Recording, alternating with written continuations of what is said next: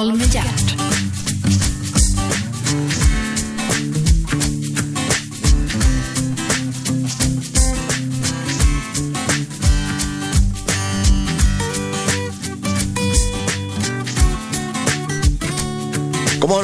hjärtligt välkomna till Radio 1, den nya pratradiostationen. Där du inte kan höra någon musik hur mycket du än anstränger dig. Gert Fylking heter jag, äntligen heter programmet och äntligen är Johan Rabeus här. Välkommen Johan. Tusen tack för det. Kan du ta bort handen från... Jag, ser, ja, jag, förlåt mig. I och för sig... Jag har gärna handen för munnen, men det är klart, det är bättre i bild än i radio. Ja. Så, så ska vi föra ett, ett, ett, trevligt samtal här, men inte så, fullt så avslappnat. Nej, okej. Johan Rabeus, skådespelare, numera på Dramaten. Nej, på Stadsteatern. Stadsteatern till och med. Annars? Jaha, men du hoppar mellan. Jag trodde du var anställd på Dramaten. Jo, men det är jag. Jag är anställd på Dramaten. Ja, då så. Då var jag rätt där i alla fall. Men Fast du... jag, jag är mer ett planeringsproblem mer än att vara anställd, tror jag. Om jag får säga så. Jaha, du, så att du hoppade alltså över till Stockholms stadsteater? Ja, just nu. Jag, jag, jag går liksom dit projektet leder mig, om jag säger så. Mhm. Mm. Där du är önskvärd. Ja, de tycker Ka- att det är kul att jag är med. Ja, visst. Karl Magnus Olof Johan Rabeus, född den 31 juli 1947 i Stockholm. Mm. Det stämmer, Mm. i alla fall. Mm. Bra, men sen så blev det inte bara Stockholm, utan det blev att flytta runt med familjen. Mm. Varför det? Därför att mina föräldrar var diplomater. Jaha. Så att, eh, och det första jag eh, kom till när han fick sin första postering, Bengt, Pappa alltså. pappa Bengt. Mm.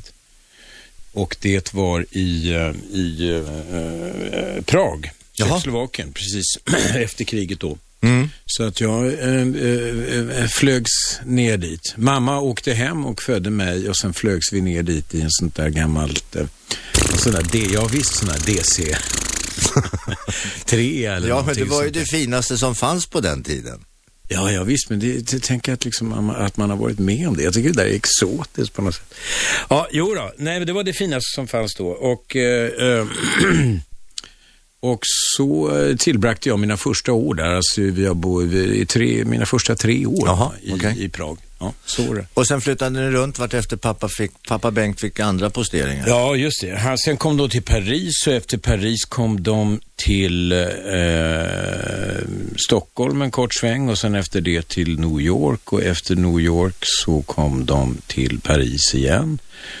Och sen ifrån Paris kom de till eh, Alger och sen ifrån Alger flyttade de till Genève och sen därifrån till Bryssel. Och där avslutade han sin Karriär. karriär. Ja. Men allmän skolplikt omfattades väl även diplomatbarn av...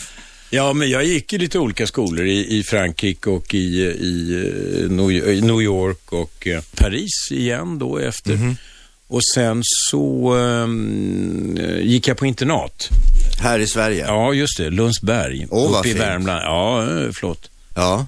Eh, Men jag var där i fyra år det, det var väl lagom tror jag. Det var helt lagom och det gjorde också att du sen kunde vara med och gestalta en roll i Ondskan.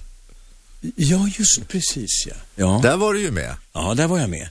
Och Men spelade en, Jag spelade den, den obehagliga pappan där. styvpappan. Ja, just det. Men han var ju inte Lundsbergare direkt. Utan, Nej, men, eh, men sonen gick ju, styvsonen gick ju i Lundsberg. Ja, det, där, det är ju Solbacka egentligen faktiskt. Det fanns ett annat internat som heter Solbacka där Guillou gick. Ja, just det. Ja. Ja, det finns flera. Det finns ju Gränna och det finns eh, Solbacka och det finns Mm. eh, Sigtuna och, och Lundsberg. Du gick på den finaste naturligtvis, Lundsberg. Ja. Du, hur kändes det att bli, bli inackorderad, att inte få vara tillsammans med familjen? Ja, det var ju bara att hacka i sig. Jag, jag, jag blev... eh, Jag lärde mig smidighet ibland. att ligga lågt. Jaha. Ja, men du hade ju Nej, men ingen... grejen var den att du vet att jag var ju liksom väldigt mycket yngre än mina klasskamrater. Jag tog ju studenten när jag var 16 och fyllde, alltså jag fyllde ju 17 sen. Ja. Men, men jag var 16 när jag tog studenten och mina klasskamrater var ju ja, tre år yngre, äldre än mig. Liksom, så här, två, Vad kommer det sig? Att du var extra begåvad? Nej, ja, det hade att göra med att jag var extra begåvad. Så att jag... Nej, men utan det, det var bara det att i och med att jag hade flyttat så mellan olika skolor så, så, eh, så eh, halkade jag liksom, du vet. Eh, Johan, men du, du var ett underbarn i skolan och tog studenten före all, alla andra. Ingenting förvånar mig mindre. Här haglar sarkasmerna, vill jag lova. Ja, men, men sen, sen, eh, ja skolan då, då var du 16 år och då stod du där och skulle du vidare i livet. Ja. Vad hände? Jo, eh, eh, jag eh, tog igen min förlorade barndom, höll jag på att säga. Nej, men jag åkte till, min, eh, pappa var, eh, mina föräldrar var i Alger då, så att jag, jag åkte dit och gick på universitetet där i ett år. Mm -hmm. Läste science politik, science po. Som betyder på svenska? Statskunskap Jaha. är det väl närmast. Ja, just det.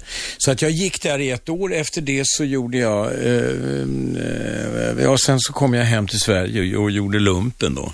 Men du, det här Algeriet vid den här ja. tiden, det var, det var inte heller, det var ganska stökigt där. Uh, ja, men ingenting mot vad det blev sen. Vet du. Utan när du hade var... lämnat? när jag hade lämnat, då jävlar. Nej, men, men eh, det, det, det, jag tyckte det var fantastiskt spännande med det där, uh, den kulturen och den där stämningen som var där nere. Mm. Och vi gjorde ju resor runt omkring eh, till oaserna och det, det, det, var, det var väldigt spännande. Jag själv har ju varit i, i Tunisien ja. på turné. På turné? Ja, med ett, ett danskompani som jag var med i eh, faktiskt en gång i tiden. Eh, just det. Och vi åkte runt och turnerade i Tunisien och jag var, var var, var dansare på den tiden. Det var väldigt Vilket spännande. spännande liv. Ja, jag har också farit runt bland ja. oaserna. Eh, hur som helst, mm. skit, skit i det, vi pratar om dig. Okej, okay, ja. så du gick på universitetet i Algeriet, sen åkte du vidare tillbaka till Sverige? Sen, sen hem och gjorde lumpen i kavalleriet. Alltså, eh, jag, jag, jag tillhörde, kom att tillhöra den sista beridna plutonchefsskolan i Sverige. Det vill säga när eh, utbildningen då var eh, till häst. Ja. Så att eh, eh jag gick omkring där uppe i Umeå. Ja, just det. Blå och, dragon. Ja, precis. Ja, just det. som var ju jägarutbildning till häst så att man, man, man var i stallet och var ute och red och mm -hmm. eh, det, det, är också som jag tänker på det där, den där DC3 och så tänker jag på det där. Det liksom, det är, en, det är en annan tid man kommer ifrån. Liksom. Ja. Jo, men det är det. Men du, eh, att, så du är gammal kavallerist. Fick du ja. rida högvakten där nere i Stockholm också? Uh, ja, alltså det var ju K1 då va? Ja. Uh, vi var nere på något sånt där gästspel och, här nere och, och, och var med. Och sen, men alltså vi, högvakten är ju K1 egentligen. För att jag, jag Däremot så, så, så, på, på eh, när han, gamla kungens begravning. Ja. Då var vi nere och red i, Femman. i eskorten här liksom. Den, den, den, gamla...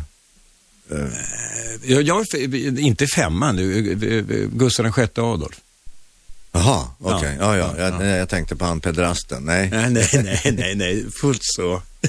Han dog ju, du vet, någon gång på, på 50-talet, Gert. ja, ja. Inte, visserligen är jag gammal, men... Inte så gammal. Inte så gammal. Nej, men jag kommer ihåg, jag var ju, var ju själv äh, jägarutbildad inom, inom marinen. Ja. Och då kommer jag ihåg, då fick vi eh, såna här handböcker, dels för, från fallskärmsjägarna. Ja. Eh, så då vi, jag var ju kustjägare och så fick vi också ifrån eh, de här hästjägarna. Ja.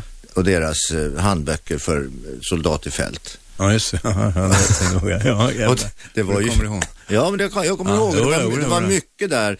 Eh, att eh, hur, hur det än var och hur trött man än var så var det alltid hästen först. Absolut. Den skulle alltid ha allting först. Och de där hästarna var ju inte av någon prima kvalitet. Jag menar, det jag lärde mig där uppe var väl ett, ett eh, vad ska vi kalla det för? Jag fick ett förakt för hästar, vad ska jag säga. Jag tänker att det är världens dummaste djur liksom. Det finns, men, men tills jag så småningom hamnade på ett fullblod, liksom en arabhäst och fick rida. Jaha. Det var ju någonting helt annat. Det var något annat? Ja, herregud. Ja. Uh, ja, nej. Så man kan säga lite grann som den kavalleristen sa. Kvinnorna jag ridit, hästarna jag mött. Ja.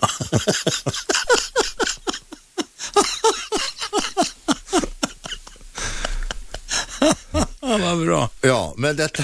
Nåväl, nej men det var det, var det liksom. Det var ja. det och sen... Och kallt var det Men, men nu är du gammal, eh, nu, nu, är du ju, nu är du ju kommen en bit i livet i alla mm. fall och är mm. uppåt drygt 20 år va?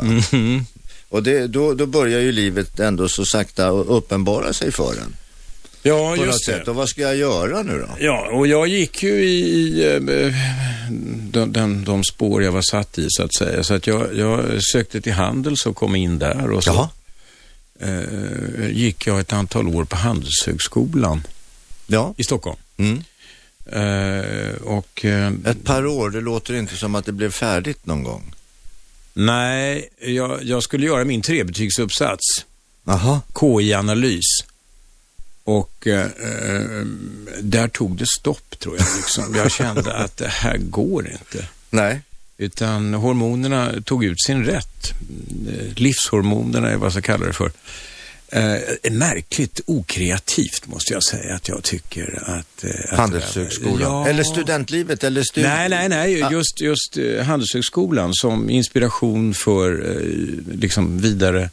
Ja, men den ska ju ändå vara, det, ska ju, det är ju det finaste utbildningsstället vi har. Och det Jo. mest kreativa och spännande och innovativa och så vidare. Jag vet inte om det var särskilt icke-kreativt eh, när jag gick där, men, men, men, men alltså vad jag har förstått av företagande så handlar det väl om, om entreprenörskap som man hör så mycket om. Ja, numera. Alltså, ja, numera, ja. Eller, Mm. eller hur? Och, och att det handlar om att eh, komma på idéer och vara kreativ och någonting lustfyllt kring vad man hittar på. Mm. Men, men det tycker jag inte de predikade där. Det kändes mer som, du vet, en station man ska avverka för att eh, kunna hävda att man är eh, duglig i största allmänhet. Förstår du vad jag menar? Ja, jag förstår precis Ja, vad du menar. och- Johan Rabaeus pratar jag med, Gert Fylking heter jag. Du lyssnar till Radio 1. Äntligen! Samtal med hjärt.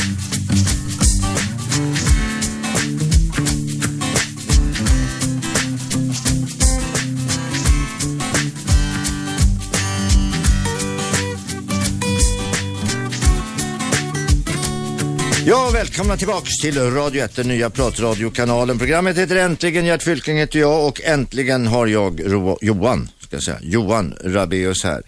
Eh, född i Stockholm, uppvuxen världen över. Hans pappa var pappa Bengt, var diplomat, gick i skola i, i Paris, i New York, i Algeriet, eh, Alger får jag förmoda. Eh, ja, och lite runt om. Började sin, sin barndom i Prag. Johan, Sen gjorde du lumpen och var beriden jägare uppe i Umeå. Ja. Ingen stor upplevelse. Sen kom du till Handelshus. Oj, oj, jag tror jag fick reumatism för livet. det var så jävla kallt. Ja, ja, ja men, men eh, det får en jägarsoldat lära sig att leva med. Ja, lite R och sådär. Mm, jag vet själv som kustjägare. Eh, sedan så eh, gick du på Handelshögskolan. Du är rätt kritisk mot Handelshögskolan Johan. Ja. Ja, ja, därför att jag tycker att, eh, som det var då, så var det ju liksom, eh, det var inte särskilt, det var, det, alltså de, de var inte särskilt inspirerande tycker jag. jag alltså, eftersom jag tänker mig, som jag sa, att, att det handlar om kreativitet och det handlar om att eh, entreprenera, företa sig olika projekt och Det det, är finns något ett- lustfyllt. Det Och finns ett ord som jag ja. vet att du tycker om. Ja. Esprit. Ja, och den fanns inte esprit, det kan jag inte säga. Alltså, eh, utan det var någonting man skulle avverka. Esprit är alltså ett franskt ord som betyder tanke. Alltså Ja. idé. Idé, ande betyder Ja, det egentligen. ja. Men ja, nej men visst. Eh, men det kanske har ändrat sig, jag vet inte. Ja, vi hoppas det därför att eh, vi som jobbar i den kommersiella världen, vi rekryterar mycket folk just från Handelshögskolan. Är det sant? Jajamän. Ja, men då har det väl kanske ändrat sig då. Vad bra. Ja, jag, jag hoppas det för företagets skull. Johan, Ja. när startade din vurm för teatern? Eh, den startade väl, alltså faktiskt när jag tänker efter så gjorde jag ju min teaterdebut på Lundsberg. Ja, det är den här fina skolan, internatskolan i Värmland. Ja, den fina internatskolan i Värmland. Där spelade jag. Det var, det var ju bara grabbar när jag gick där också. Jaha. Det var ju väldigt speciellt. I alla fall, så, Mm. så var det så. Jag spelade, alltså jag gjorde min teaterdebut i, i Fadren. Av eh, Strindbergs Fadren. Och spelade Laura. Alltså frun i huset.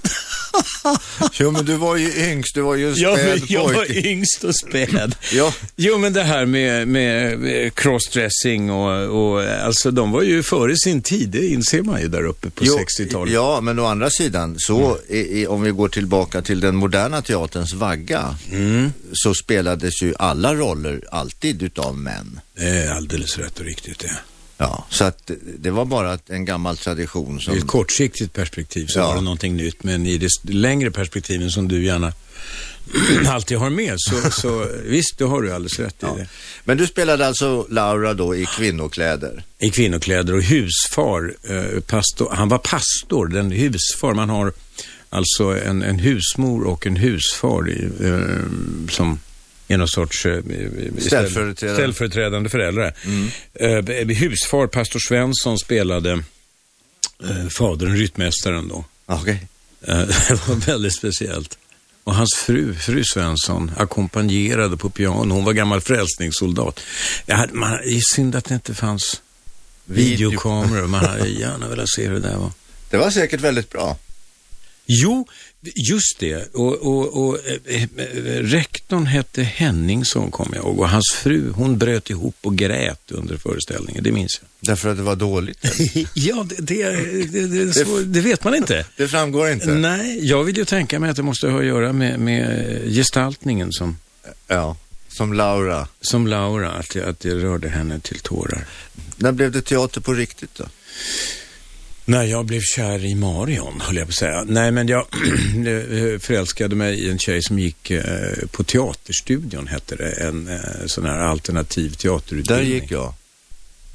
Ja, det har du också gjort. Ta teaterstudion vid Balettakademin. Ja, precis. Ja. Med Inge Wern som, Inge Wern som, som boss. rektor och, och överlärare. Jo, så, och denna dam som jag, som var fantastiskt fin. När, när i tiden? Eh, Vilket år? Det här är början på 70-talet. Jaha. Alltså, och ehm, jag häng, gick och tittade på henne, följde henne i hennes fotspår. Ja. Och eh, det var ju en, en f- väldigt speciell form av teaterutbildning, eller det de höll på med. Det ja, var det ju- var ju en pedagogik som bottnade lite grann i en, en pedagog som hette eh, Grotowski. Jerzy Grotowski, en polack som var, det var mycket fysisk teater. Ja. Eh, rörelser. Väldigt mycket. Man kastade sig i olika tigersprång och allt möjligt på golvet. Det var en alternativ teaterutbildning. Det Ja, ju... det handlar om att förlösa känslorna. Ja då, det var det, visst. I ett fysiskt uttryck. Det var det det Ja, handlade då, ja då. Det är lätt att skoja om, men jag måste säga också att eh, som gymnastik betraktat var det där oerhört välgörande. Ja. Jag minns efter de där arbetspassen att man var, eh, man var upplivad. Jag tyckte det var Ja. mer som gymnastik menar jag. Det hade inte så mycket med teater Vad tyckte du om själva ballettinslaget? Därför att jag fick ju dansa både klassisk jazz och eh, eh, modern dans. Ja, nej, när jag kom in i den där utbildningen, då hade man lämnat de där eh, mer, eh, liksom, de För- där, det, det fanns inte. För vi gick ju faktiskt på Balettakademin och Mm. hade kurser alltså. Ja, just det. Och stod och gjorde plier som det heter, man står och böjer på knäna i Ja. olika positioner. Och, och, och, hoppade kring där och gjorde grand chantéer och allt vad det var. Fantastiskt. Ja. Men det man var, också det var önskat då, att videokameran fanns. Det hade man velat se nu. ja, men det var då och det var jag. Ja. Men, men du gick, Nej, nej, utan när jag gick där så var det mer Grotowski-inriktat alltså. Ja. Grymhetens teater och man, man eh, höll på med, med eh, olika rörelseserier och sånt där som man upprepade. Och det, det, ja, nej. Så att, ja, men det var- gav en var god något- fysik. Ja, jag säger det. Det, det, var, det var, och, och jag var kär och, och det var spännande. Det var, det var eh, ja, det, väldigt kul. Hur togs ditt eh, val utav ja, inriktning, hur togs Av- det av- emot av föräldrarna? f- föräldrarna, diplomaterna? Ja, alltså det där pågick ju under jorden så att säga. Jag levde ett dubbelliv kan jag säga. Så att när jag åkte ner till Schweiz så gick jag ju fortfarande på Handels. Jaha. Och så kom, åkte jag hit och levde mitt underground-liv. Det där pågick väl något år eller två eller vad det var. Men sen så när jag flyttade till Eskilstuna och började med barnteater, då var det ju uppenbart att jag inte gick på Handels längre. Och det togs inte emot, eh, vad ska vi säga, med ovationer, det kan jag inte säga. Äntligen! Samtal med hjärt.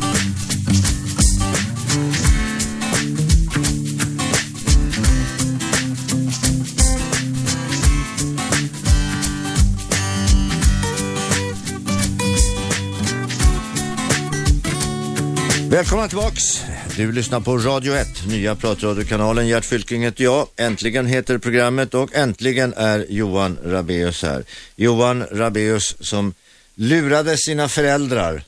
Han påstod att han gick på Handels, men han studerade vid eh, Teaterstudion i Stockholm för att vilja bli skådespelare.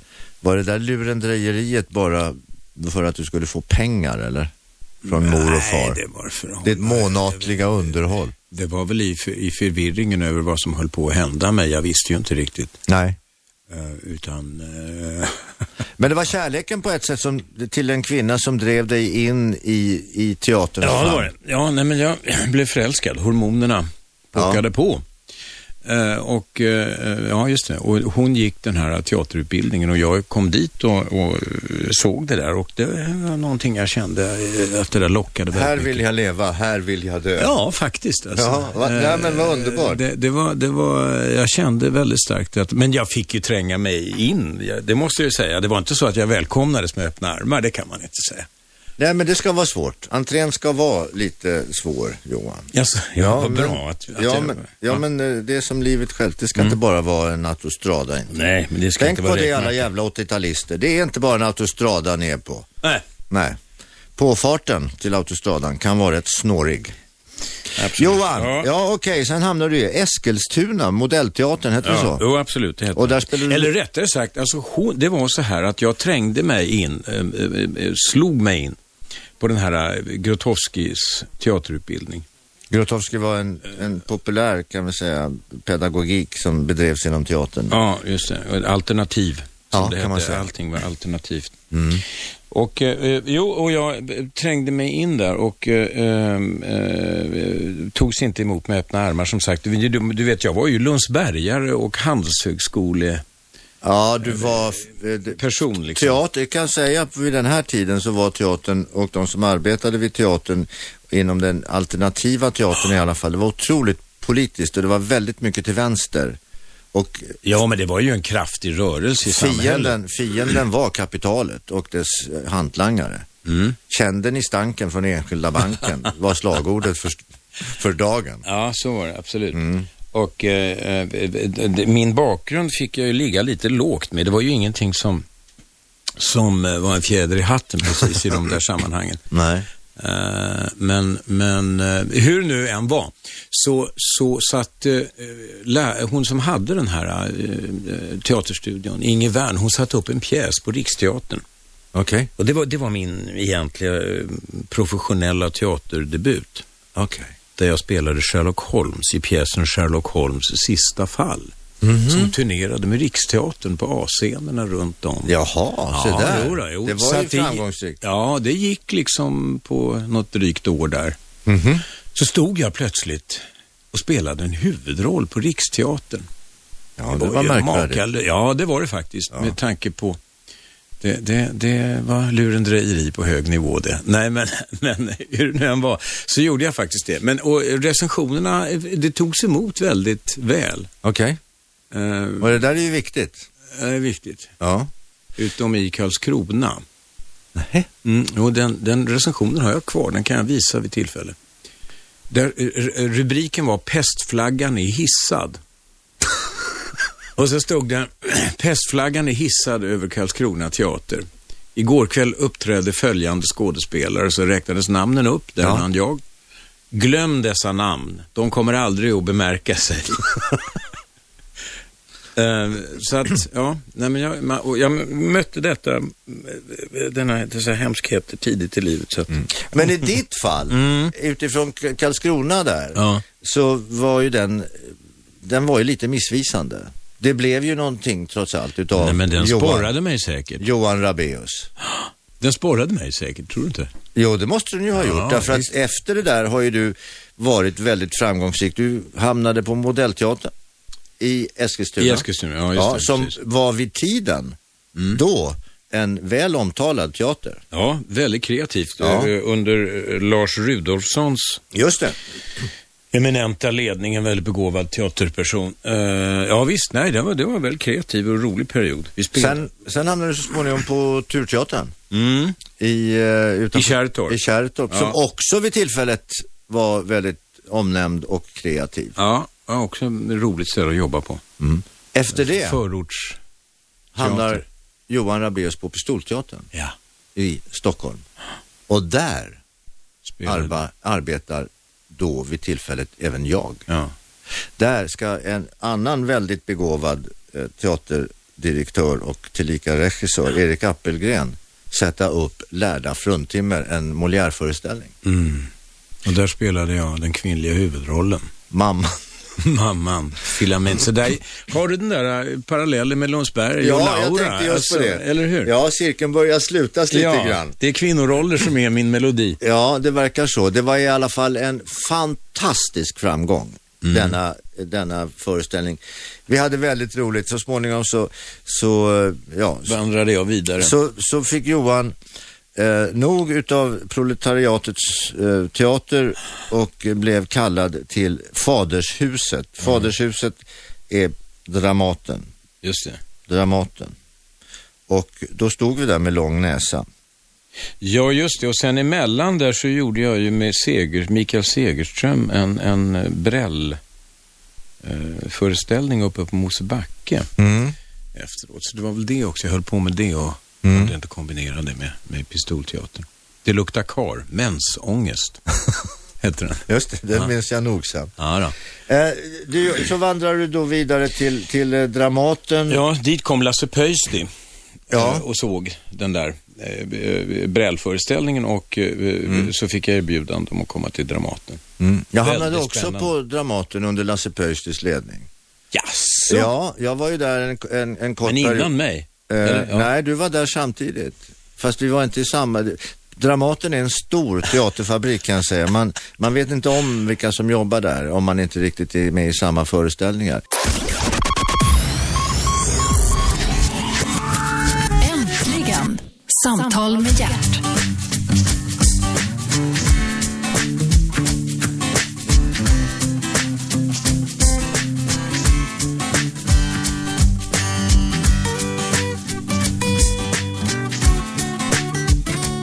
Välkomna tillbaka, du lyssnar till Radio 1. Gert Fylking heter jag. Det här det är den enda pratradiokanalen som finns. Det finns inte musik så långt örat når. Nej, Johan Rabaeus är här istället och vi pratar minnen, vi pratar teater. Nu Johan. Christer Henriksson, Mm. Peter Haber, Mm. Rolf Lassgård. Mm. Vad har dessa tre giganter gemensamt? Jo, de har spelat väldigt folkkära långkörare i tv. Varför inte du? Ja, gud. Jag vet inte. Då hade du varit både rik, förmögen och berömd. Ja, det är det jag har sagt. Ja, ja, Hade, skulle du vilja ta en sån roll som, som Beck till exempel, eller Wallander? ja, visst. Det hade jag väl gjort, antar jag. Och gjort 20 filmer. Och gjort 20 filmer och sen kunnat Och varit i Tyskland. bosätta mig i Turkiet. Ja, Johan, nu vill jag höra Ja. dig berätta en historia. Vad hände med kanariefågeln? Jag var en undulat. Men det är en väldigt lång historia. Ta den. Kort kan vi säga det att Johan får två undulater av en kollega och gemensam vän till oss bägge, Kim Andersson. Mm. Där börjar historien. Eh, jag, jag, jag skilde mig. Okej.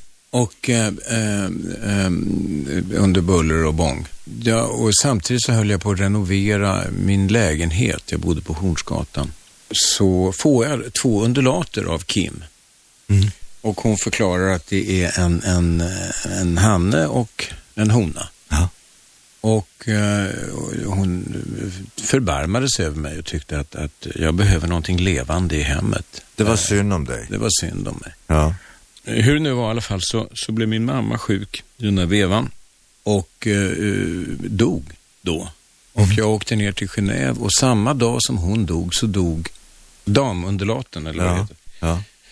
Honan? Honan heter det. Mm. Ja, i alla fall. Eh, honan dog och eh, jag kom hem och kvar hade, så var det då eh, Pelle, som han hette, denna eh, herrundulaten där.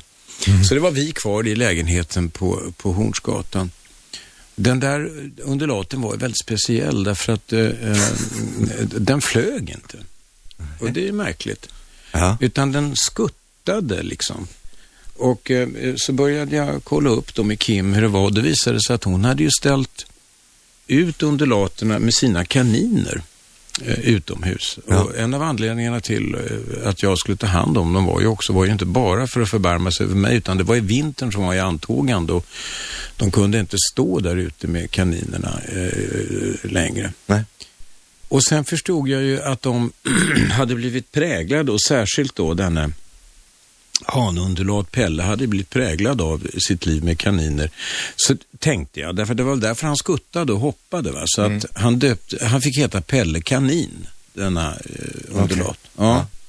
Uh, så, så, ja, och så vi levde vårt liv ihop sådär. Han var, och, och, och, det var jävligt trevligt. Vi, vi, vi accepterade varandra så småningom. Mm -hmm. Och eh, var sambos, om jag säger. Ja, ja, ja. Och han, vi hade badkar, så han gillade när man badade, kom och gick liksom i, i, i du vet, precis i, i strandkanten vid, ja, ja, vid bröst. bröstet sådär. ja. och, och, och bajade och, och... Ja, ja, men det var ju badkar, så det gjorde ju ingenting. Det gjorde ingenting. nej, nej, nej.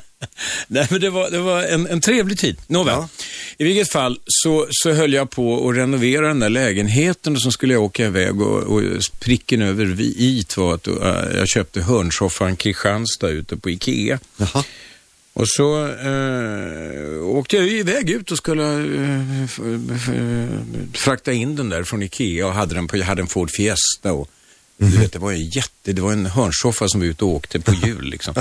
och eh, så kommer vi eh, tillbaka eh, till, Hornsgatan. till Hornsgatan och då är halva Hornsgatan avspärrad. Ah. Och jag tänkte, vad i helskotta är det här? Och sen så när jag tar mig närmare så ser jag liksom stora som, eh, du vet, svarta rökmoln som väller ut ur Eh, fönstren, eller man ser liksom att det hade, varit, eh, ja. hade hänt någonting. Och det var min lägenhet. Jag tänkte, man, men du vet, det tar tid innan man förstår att det här är... Det att det har brunnit ja, hemma. att det har brunnit. ja. Och så kom jag där och fram kommer någon eh, polis som frågar mig om jag är jag och jag säger ja visst. Och då berättar han att, att hela lägenheten har brunnit ner. Ja.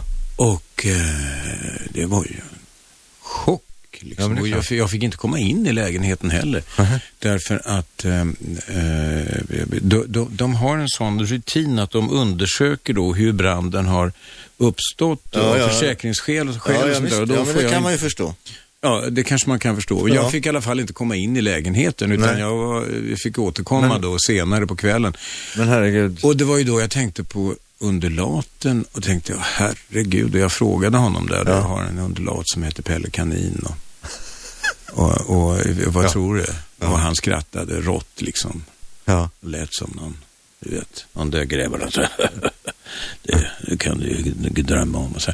Ja, nej, så, att, så att det, var, det var en chock på många sätt och vis. Mm. Sen glömde jag berätta faktiskt att det var så att innan det här eh, eh, när jag kom tillbaka och vi levde vårt liv där så, hade, så träffade jag en person som var undulatexpert, för att inte säga undulatnörd. Okay en tjej som eh, bodde någonstans ute i Hässelby och som kom upp hem till mig och tittade på Pelle Kanin och sa, vad, vad, vad, vad är, varför heter den Pelle för? Det är ju en hona. Och det visade sig att Pelle Kanin var en honunderlat. Det var bara Kim Andersson som hade påstått detta och jag trodde att hon, det var ju precis tvärtom. Ja, ja, ja. Men då var det för sent. Så att det, det, det spelar ju mindre roll kanske. Ja, det, men, men, men det är intressant att veta. Ja, ja. Att jag hade en honunderlat som hette Pelle. Pelle och, och jag som... tror inte att Pelle var präglad utav det. ja, det vet man aldrig. Det var två förvirrade varelser i livet i alla fall. Ja, ja, ja. Och jag var nyskild och hela det där. Ja, hur som helst så, vad fan var jag nu då? Eh, du fick inte jo, just det. Hämt, Ja. Du fick inte hämta underlaten? Jag fick inte, eller jag fick inte hämta kvarlevorna av underlaten. Ja, nej, nej. nej utan, utan jag eh, ringde upp eh, mitt ex då mm. i panik och förklarade att herregud, nu har det brunnit min lägenhet, jag har ingenstans att ta vägen. Och hon ville ju inte tro mig. Hon trodde ju att det var något nytt Trick. trick ifrån mig att försöka lappa ihop detta förhållande som Ja, hon ja, inte tyckte ja. var värt någonting. Och eh, så att hon, hon gick med på en kopp kaffe någonstans. Ja, ute på stan. Ja. ute på stan.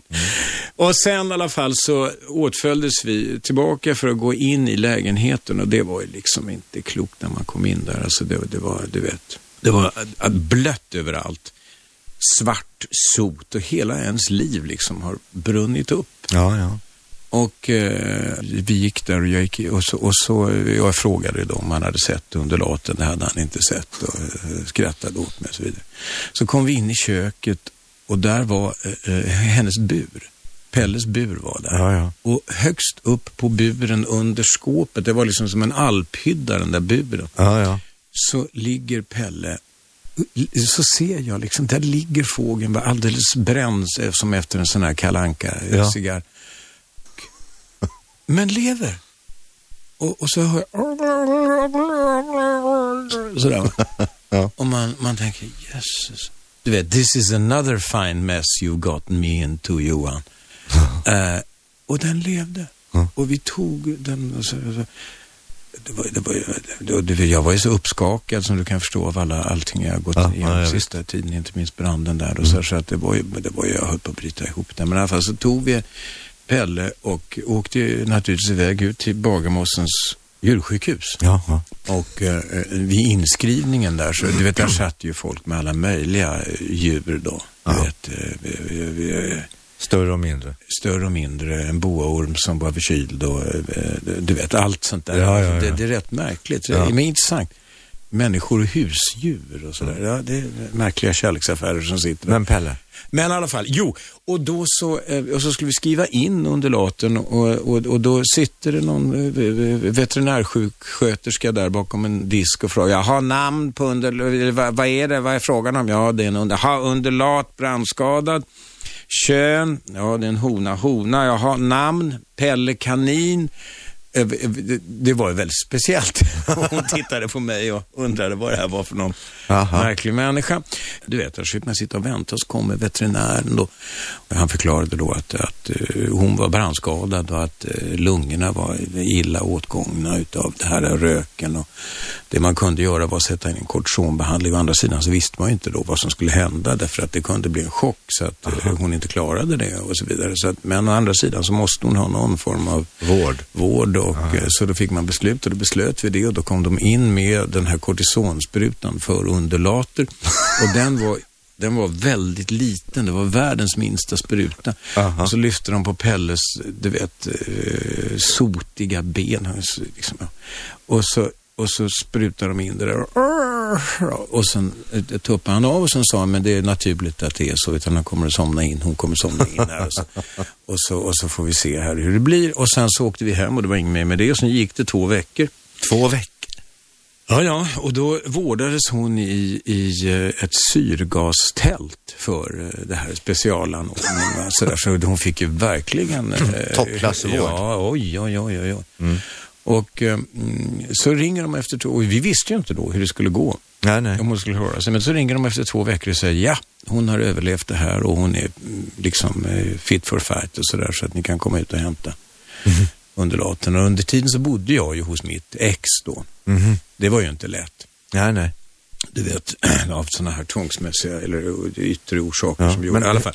Så vi åkte ut och hämtade undulaten och du vet, hon var piggare än någonsin. Mhm. Och tro det eller ej, och man har ju hört det människor som har överlevt katastrofer, sådana här eh, cancer, eh, Trauman och trauman och sånt. sånt Ja, där, ja. att de får en alldeles ny kraft.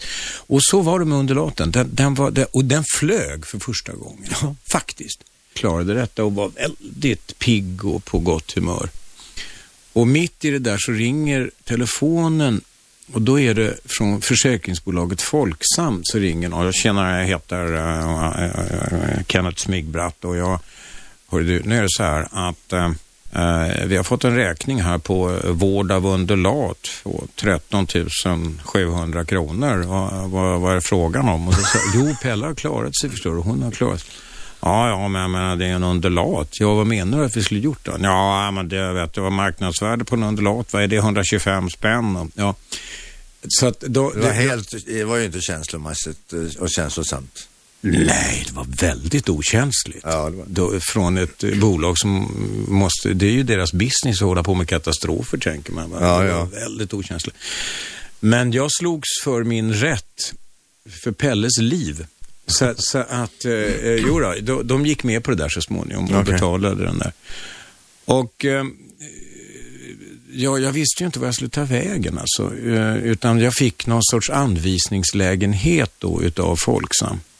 Och det var ingen muntert ställe. Nej. Du vet, det var på nedre botten över gården där allting gick att torka av. Det är väl det enda positiva man kan säga om det. Förstår jag menar? Ja, ja. Liksom, det var väldigt deprimerande. Ja. Och lägenheten hade brunnit ner och jag var nyskild och min mor hade gått bort. Och det, det, var, det var svart faktiskt, måste jag säga. Och dessutom var det vinter. Då ringer telefonen och då får jag ett erbjudande att spela Tartuffe i Danmark. Okej. Och jag tar det som en, en finger eh, från himlen, eller vad jag ska säga. Så att jag accepterar det där och eh, eh, sticker iväg till Danmark, till Köpenhamn, med Pelle. Och smugglar in Pelle i Danmark därför att man, du vet, det är ju karantäner och sånt där. Och så. nej, så jag täckte över Pelle där i bak till och, och, och åkte igenom tullen och hoppades på det bästa.